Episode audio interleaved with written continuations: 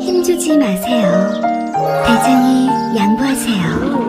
언짢아진 눈에 오는 그 부드러운 미궁 대장사랑. 아무도 몰랐어요. 제가 벌써 사고 나온 걸. 앉자마자 눈에 오는 배출의 카타르시스. 빅동의 추억. 미궁 대장사랑.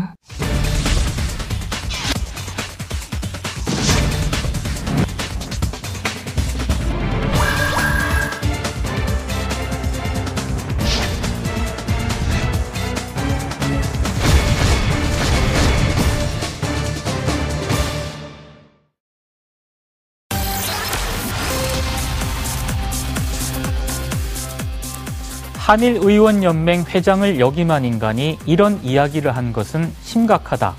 문희상 국회의장의 일왕 사죄 요구 발언에 대해 고노다로 일본 외무상이 한 말입니다.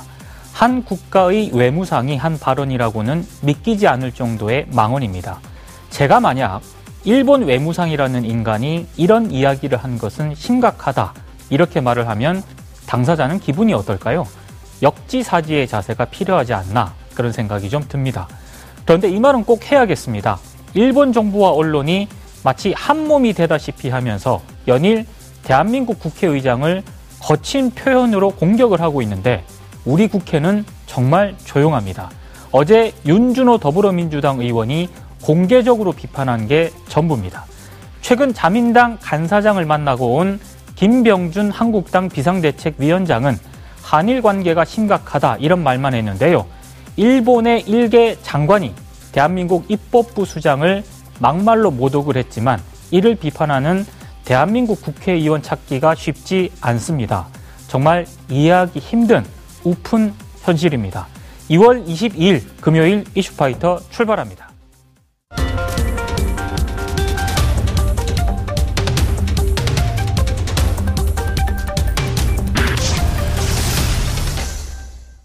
깨어있는 시민들이 꼭 알아야 할 알찬 브리핑, 깨알알 브리핑 시간입니다. 오늘은 오마이뉴스 박정호 기자 나오셨습니다. 어서 오십시오. 네, 안녕하십니까. 오늘 깨알알 브리핑은 굉장히 특별한 의미가 있습니다. 네, 마지막 깨알알 브리핑이 됐네요. 아, 감회가 좀 새로운 느낌이 듭니다. TBS가 다음 주부터 이제 개편인데 네. 이슈파이터에서 깨알알 브리핑이 오늘로 마지막입니다. 아, 야, 참. 아, 울고 시작해야 되나요? 박종호 기자가 네. 과연 다음 주에도 이슈파이터에 출연을 할 것인가? 네. 예, 요거는 일단 의문부호로 남겨두고요. 깨알랄 브리핑을 잘하면은 네. 아마 다시 나올 수 있지 않을까 생각이 드는데 더 열심히 해야겠습니다. 자, 깨알알 브리핑은 마지막이지만 네. 활기차게 한번 출발을 한번 해보죠. 네. 첫 번째 알겠습니다. 키워드는 어떤 키워드입니까? 네. 하노이의 1박 2일입니다. 아하. 이제 다음 주면 김정은 북한 국무위원장과 트럼프 대통령이 베트남 하노이에서 만나게 되는데요. 네. 1박 2일로 진행되는 2차 북미 정상회담 일정표에 대한 여러 가지 관측이 나오고 있습니다. 근데 사실 1박 2일 동안 네. 무엇을 할지는 정말 궁금해요. 그렇죠. 어쩌면 이게 짧으면 짧고 길면 긴 일정인데 네. 성과를 내야 되는 그런 또 일정이기도 하고 그래서 그렇죠. 언론들이 지금 어떻게 전망을 하고 있습니까? 그러니까 1박 2일이니까 네. 그러니까 첫날에는 뭔가 친교를 하고 아하. 그러니까 친해질 수 있는 그렇죠. 런 만찬이나 이런 시간을 좀 갖고 네. 그 다음 날부터 본격적으로 회담하지 않겠냐 이런 관측이 좀 나오고 있습니다. 예. 왜냐하면 1차 정상회담 기억나시죠? 네. 싱가포르 회담에서 보면 맨 처음에 단독 회담하고 확대 회담하고 그 다음에 오찬하고 그렇죠. 어, 공동 성명 사인하고 이렇게 진행이 됐었어요. 근데 그거는 1일이었으니까 하루에 그렇죠. 진행됐으니까 네. 뭐 하루에는 뭐 1차 정상회담처럼 하고 네. 그 전날에는 좀더 릴렉스 할 수 있는 그런 시간. 아, 제가 바라는 시간은 이 두 정상이 손잡고 쌀국수를 먹으러 가는 시간 기대를 해보고 있는데 네. 어, 모르겠습니다. 어쨌든 아, 신뢰를 쌓고 어, 친교의 시간, 스킨십을 늘리는 시간을 아, 가질 수 있다 이런 관측이 나오고 있습니다. 트럼프 대통령이 네. 젓가락질을 할 가능성이 별로 없기 때문에 쌀국수를 먹을 가능성은 제가 봤을 때 없을 것 같습니다. 포크로 아 포크로 쌀국수를 돌돌 말아서 네. 그 실제로 그렇게 하는지 한번 지켜보고요. 네. 근데 저는 네. 첫날부터 회담을 할 가능성도 좀 있다고 봅니다. 이게 왜냐하면 음. 아까 제가 말씀드린 것처럼 네. 이번 2차 북미 정상회담은 굉장히 가시적인 성과를 내야 되는 그런 음. 협상이거든요. 그렇죠. 그래서 정상회담이기 때문에 네. 첫날부터 회담을 할 가능성도 있다고 보는데 여기에 네. 대해서는 어떤 전망이 나옵니까? 그런 관측도 나오고 있습니다. 아하. 그러니까 첫날 단독 회담, 확대 회담을 하고 저녁에 만찬한다. 아하. 그리고 그 다음 날엔 뭐 추가 회담도 가지고 좀 더 만난 다음에 공동 기자회견한다. 네. 이런 관측도 나오고 있어요. 음. 아직 뭐 언론이나 뭐 이 외교가에서는 전망만 하기 때문에 네. 어떤 게 정말 딱 맞아 들어갈지 모르겠지만 예. 아까 말씀하신 대로 트럼프 대통령이 사업가 수완이 뛰어나고 그렇죠.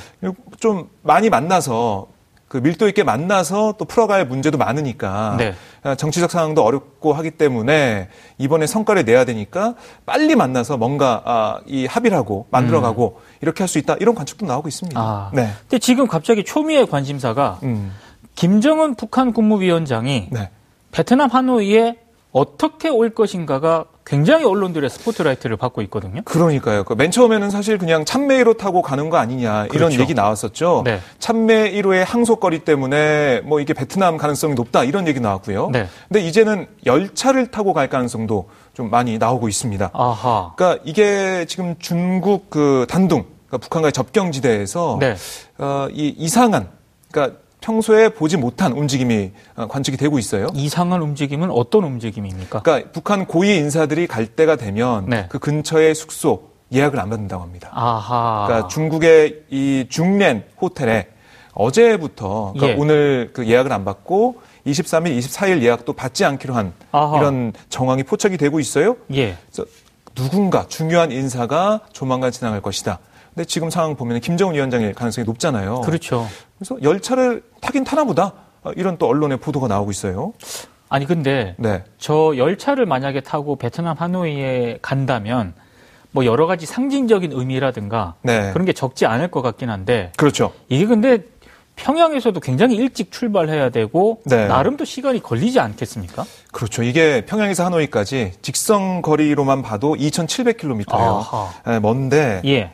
중국으로 이렇게 열차 타고 위로 올라가서 내려가는 거 아닙니까? 그렇죠. 그렇게 된다면 23일 뭐 저녁에 단둥으로 가서 24일 베이징으로 갔다가 거기서 시진핑 국가주석을 만난 다음에 밑으로 내려간다. 아. 뭐 이런 그림도 그려볼 수가 있고요. 네.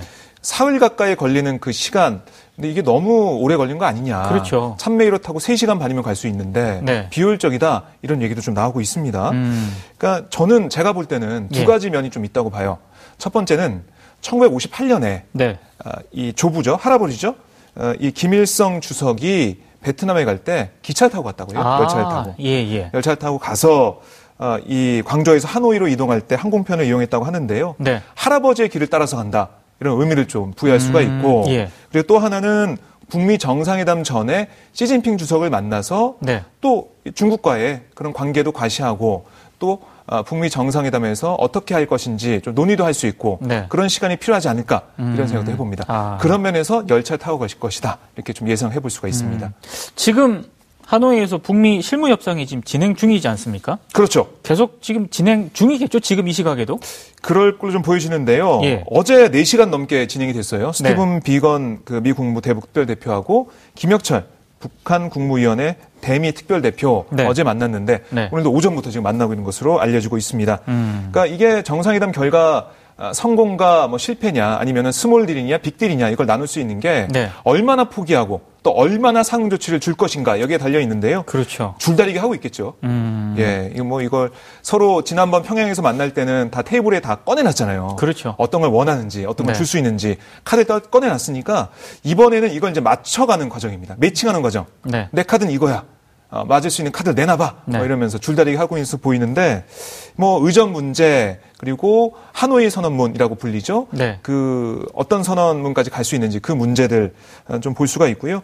또 지난해 6월 첫 정상회담에서 합의한 새로운 북미 관계 수립, 한반도 음. 평화 체제 구축, 완전한 비핵화 등의 합의 사항을 구체화하는 작업. 이게 지금 1차 정상회담에서 잡아놨던 그 길잡이를 따라서 얼마까지 들어갈 것이냐, 예. 얼마까지 구체적인 내용을 만들 것이냐, 거기에 대해서 지금 논의하고 있는 것으로 보입니다. 근데 굉장히 복잡한 것 같아도 네. 결국에는 비핵화 조치, 북한이 그렇죠. 북한이 내놓을 비핵화 조치가 얼마나 좀 진전된 네. 1차 정상회담보다 그 안이 나올 것이냐 이거고 음. 또 거기에 맞서서 미국은 얼마나 또 그 상응된 조치를 내놓을 것이냐 이거 아니겠습니까? 네. 그거 가지고 지금 흔히 말해서 밀당을 하고 있는 그런 상황인 네. 것 같은데요. 지난해 11월에 사실 2차 북미 정상회담이 잘 안 된 것도 네. 북한에 먼저 이거 다 내놔라. 그렇죠. 그렇게 해서 잘 안 된 부분이 있는데요. 네. 이번에 여기까지 온 것은 미국도 뭔가 줄 걸 생각하고 있다. 음. 이렇게 볼 수가 있습니다. 예. 뭐 제재 완화 얘기도 폼페이오 장관을 포함해서 비건 대표도 좀 언급하고 있지 않습니까? 예. 아, 이 금강산 재개 문제, 금강 관광 재개 문제나 개성공단 그렇죠. 재가동 문제 여기까지 얘기가 좀 나오고 있는데 예. 최소한 금강산 관광 재개까지는 할 수 있는 거 아니냐 네. 이런 얘기가 많은 뭐 분석을 통해서 나오고 있고요. 음. 이 저희 문재인 대통령이 지난 19일에 트럼프 대통령과 전화 통화했습니다. 거기서 비핵화 상응 조치로서 한국의 역할을 잘 좀 활용해 달라 네. 이런 얘기를 했어요. 그러니까 남북 경협 사업을 통해서 우리가 아, 주도적으로 할 수 있는 그런 부분들이 있다 음. 얘기했기 때문에 어, 트럼프 대통령도 어 그래? 그러면 이 정도까지는 갈 수 있겠네라는 생각 할 수 있을 것 같아요. 아하. 네. 문재인 대통령이 또 여기서 조정자 역할, 네. 촉매자 역할을 하고 있는 거죠. 음. 네.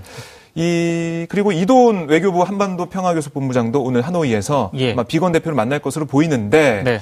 어, 우리 한국과 또 미국이 뭐 전략적으로도 어, 공유할 수 있는 부분들 어느 정도까지 할 수 있느냐 이것도 논의가 될 것으로 보입니다. 음, 알겠습니다. 네. 지금 뭐 벌써 오늘부터 사실상 본격적인 제2차 북미 정상회담 그렇죠. 분위기가 예. 네, 시작이 된 것 같습니다. 입간판도 지금 하노이 시내에 설치가 되고 있고 그렇죠. 뭐 인공기아 성조기도 시내에 쭉 걸렸더라고요. 네, 네. 어, 김정은 위원장 관련된 맥주도 나왔다고 합니다.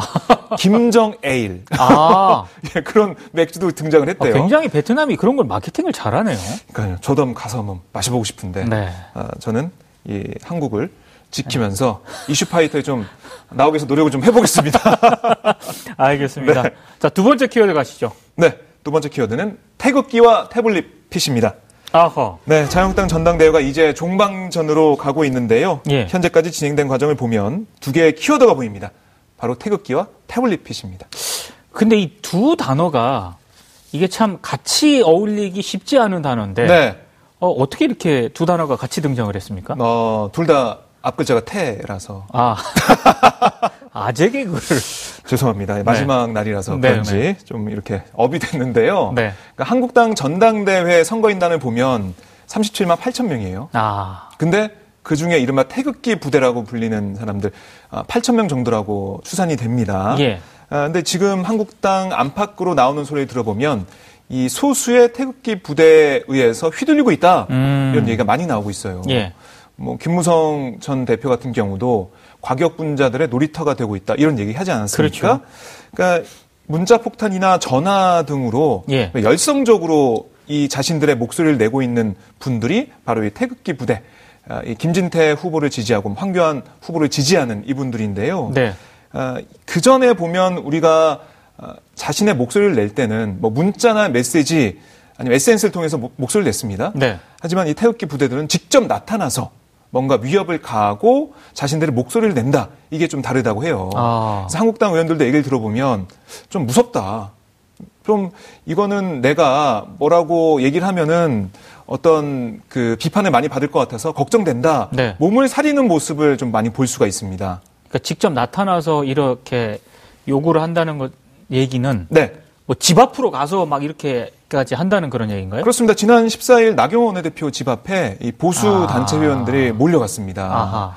아, 비판을 많이 했는데요. 예. 뭐 이게 김진태 후보 어, 징계 문제나 이런 것들 관련해 가지고요 비판을 네. 많이 했죠. 예. 그리고 지난 18일 그 대구 경북 TK 전당대회 그 합동 연설회에서 네, 네. 김병준 위원장이 말을 못했잖아요. 그렇죠. 욕설과 아, 고성이 난무하는 그런 상황까지 있었습니다. 음, 근데 워낙에 지금 이런 여론의 역풍을 맞다 보니까 네. 어제 부산 그 합동 연설회에서는 조금 그 분위기가 좀 가라앉는 그런 좀 자제하는 그런 분위기가 나온 것 같거든요. 네, 맞습니다. 그 뭐 당 선관위, 당 지도부 또 김진태 후보도 좀 자제해 달라. 이런 얘기를 했어요. 예. 그래서 어제는 뭐 좀 질서 정연하게 진행이 됐다. 아, 음. 이렇게 저희 후배도 취재 갔었는데요. 뭐 네. 이런 얘기를 하더라고요. 근데 이게 진짜 국민 여론과 지금 자유한국당 이 전당대회 분위기가 너무 괴리가 있는 게 네, 이게 여론조사로도 좀 확인이 되는 그런 부분이 있지 않습니까? 맞습니다. 예. 그 한국 갤럽이 오늘 발표한 여론조사가 있는데요. 예. 지난 19일부터 21일 전국 성인 1,001명을 대상으로 여론조사를 했습니다. 예. 보니까 한국당 대표 선호도에서 예. 1위가 예상 바뀌었어요. 어. 오세훈 후보가 1을 차지했어요. 37%로 1을 차지했고요. 어허. 2위가 한, 한교안 후보 22%, 김진태 후보가 7%였습니다. 그런데 한국당 지지층을 보면 예. 순위가 바뀌죠. 1위가 황교안 후보 무려 52%, 예. 과반이 넘었고요. 오세훈 후보는 24%로 순위가 이게 뒤집혔습니다. 예. 국민 여론과 당심이 괴리가 있다. 이걸 볼 수가 있습니다. 그러니까 딱 지금 너무 차이가 나네요, 지금 보니까. 그렇습니다. 그래프로 봐도 차이가 나는데, 예. 그러니까 이 당심에서는 그냥 어당황이 된 거죠. 어당황. 음. 어차피 당 대표는 황교안. 아. 줄여서 어당황이라는 그 단어가 회자가 되고 있는데요. 그걸 네. 보여주지만 오세훈 후보는 전체 국민 조사를 볼 때는 예. 1위였다. 아. 이렇게 저희가 조사 통해서 볼 수 있고요. 네. 뭐 표본 오차 95% 신뢰 수준 플러스 마이너스 3.1% 포인트였는데 자세한 사항 한국갤럽이나 중앙선거여론조사 심의위원회 홈페이지 참고하면 되겠습니다. 여론조사를 할 때 반드시 방송에서 언급해야 될 네, 거를 언급을. 꼼꼼하게 챙기는 박정호 기자였습니다. 그렇습니다. 아니 근데 네. 태블릿 PC가 갑자기 그 이 자유한국당 전당대회 화두로 등장을 했거든요. 그렇습니다. 어제 갑자기 등장을 했는데요. 예. 이 어제 당권 주자 TV 토론회에서 언급이 됐습니다. 음. 이그 당대표 후보 토론회에서 예. 황교안 전 총리에게 김진태 후보가 이렇게 물어봤습니다. 태블릿 PC에 문제가 있다는 주장들이 많다. 네. 그러니까 최, 최순실 태블릿 PC죠. 예. 어떤 입장인가라고 물었는데요. 예. 이에 황교안 후보가 태블릿 PC에 대해서는 이미 조사가 충분히 이루어진 부분이 있었다. 음. 잘못된 부분이 많다는 것을 토대로 해서 재판이 진행되고 있다. 이렇게 답을 했습니다. 예. 그러자 김진태 후보가 또 물었죠. 태블릿 PC가 조작됐을 가능성이 있다는 점에 무게 중심을 두고 있는가라고 묻자 황교안 후보가 개인적으로 그렇게 본다. 아. 답변했습니다. 예. 예. 근데 지금 저런 어떤 그런 그 서로 토론회에서 저런 얘기가 나온다는 것 자체가 네. 앞서 박정호 기자가 소개해 주신 일반 국민의 여론과 그렇습니다. 지금 자유한국당 전당대회 어떤 그런 분위기가 좀 차이가 나지 않습니까? 네. 저런 것도 굉장히 좀 차이가 나는 것 같아요. 맞습니다. 그러니까 지난번 탄핵 부정 논란이 있지 않았습니까? 예. 그거에서 이어서 국정농단 수사 단초가 된 최순실 태블릿 PC를 어, 조작 가능성이 있다라고 언급한 건 국민들이 볼 때는 좀 그렇죠. 이해하기 힘든 그런 부분들이 있는데요. 네네. 예, 그러니까 어제 그 토론회로 다시 돌아가면 김진태 후보가 이렇게도 물어봤습니다. 태블릿 PC에 문제가 있다면 네. 탄핵에 문제가 있는 거 아니냐 이렇게 아, 물어봤더니 네. 어, 황교안 후보가 아, 그 대답하기 전에 세모, 그러니까 지난번 탄핵 부정 관련해 가지고 네. 탄핵을 부정하느냐 질문에 세모라고 말씀하셨다. 네. 중체대한 일에 세모라고 답하다니 하루 이틀 새 황 후보 별명이 황세모다라는 아. 말까지 나왔다. 이렇게 김진태 후보가 공세수를 높였습니다. 예. 그러자 황교안 후보가 2년 동안 왜 이 문제에 매여 있냐? 이제 미르러 나가자. 음. 내 생각이 틀리다고 하거나 본인 생각과 다르다고 하면 그 부분은 서로 다른 것이다. 뭐 이렇게 얘기하면서 좀 넘어가는 부분이 있었어요. 음. 네. 네. 음. 그러니까 이 탄핵 그리고 그 단초가 된 태블릿 PC 이걸 다 부정하고 있는 그런 모습 보이는 보이고 있는 거죠. 음. 예. 알겠습니다. 뭐 지금 자유한국당 전당대회를 어떻게 볼 것인지는 네. 사실 투표권은 또 자유한국당 당원들에게 또 상당 부분 있는 거 아니겠습니까? 그렇습니다. 예. 아, 근데 박정호 기자나 좀 이슈파이터에서 하는 얘기는 어, 일반 국민들은 다르게 볼 수 있다라는 점, 그런 점을 또 네. 예, 전해드리는 거니까요. 그렇습니다. 여론조사에도 나타났으니까요. 그렇습니다. 네. 그렇게 좀 정리를 하면 될 것 같습니다. 네. 자 마지막 키워드 가보시죠. 네. 광주 살던 미국인의 편지입니다. 아하. 1980년 5월 광주에 있었던 미국인 마사 헌틀리 씨와 바버라 피터슨 씨가 문희장 국회의장에 편지를 보냈어요. 네. 어, 그러면서 5.18 역사를 왜곡 모독한 김진태, 이종명, 김순례 자유한국당 의원 3명을 징계해달라 네. 이렇게 요청을 했습니다.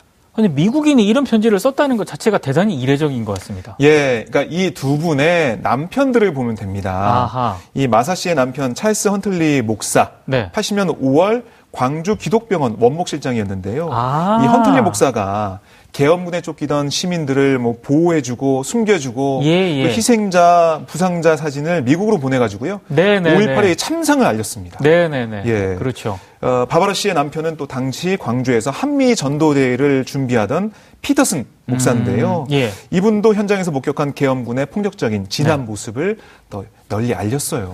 편지에 어떤 내용이 담겼습니까? 네.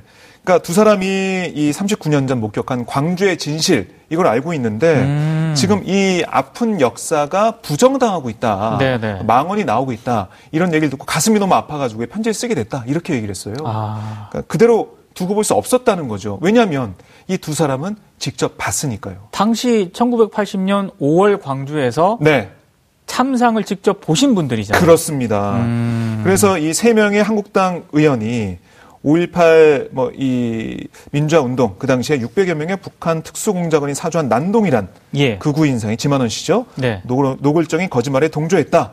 이렇게 얘기하면서 세 명 국회의원의 말은 뻔뻔한 거짓이며 광주와 호남 시민들 나아가 한국인들 모두에게 상처를 줬다. 이렇게 비판을 했습니다. 아. 예, 그러니까 우리는 광주에서 무슨 일이 벌어졌는지 알고 있다. 네. 이렇게 얘기하면서 아, 이세 의원의 제명을 요구를 한 거죠. 문희상 의장이 이 편지를 받고 뭐라고 했을지가 굉장히 네, 궁금합니다. 그렇습니다. 예. 그러니까 의장한테 국회의장한테 이렇게 편지 보내는 것도 참 이례적인 거잖아요. 그렇죠. 어, 문희상 의장이 오늘 오전에 보도 자료를 냈습니다. 아하, 예. 광주의 참상을 세계에 알렸던 두 분 부군들의 활동에 이어서 당시의 진실을 알리려는 두 분의 노력에 감사드린다. 음. 그 노력이 헛되지 않도록 최선을 다하겠다.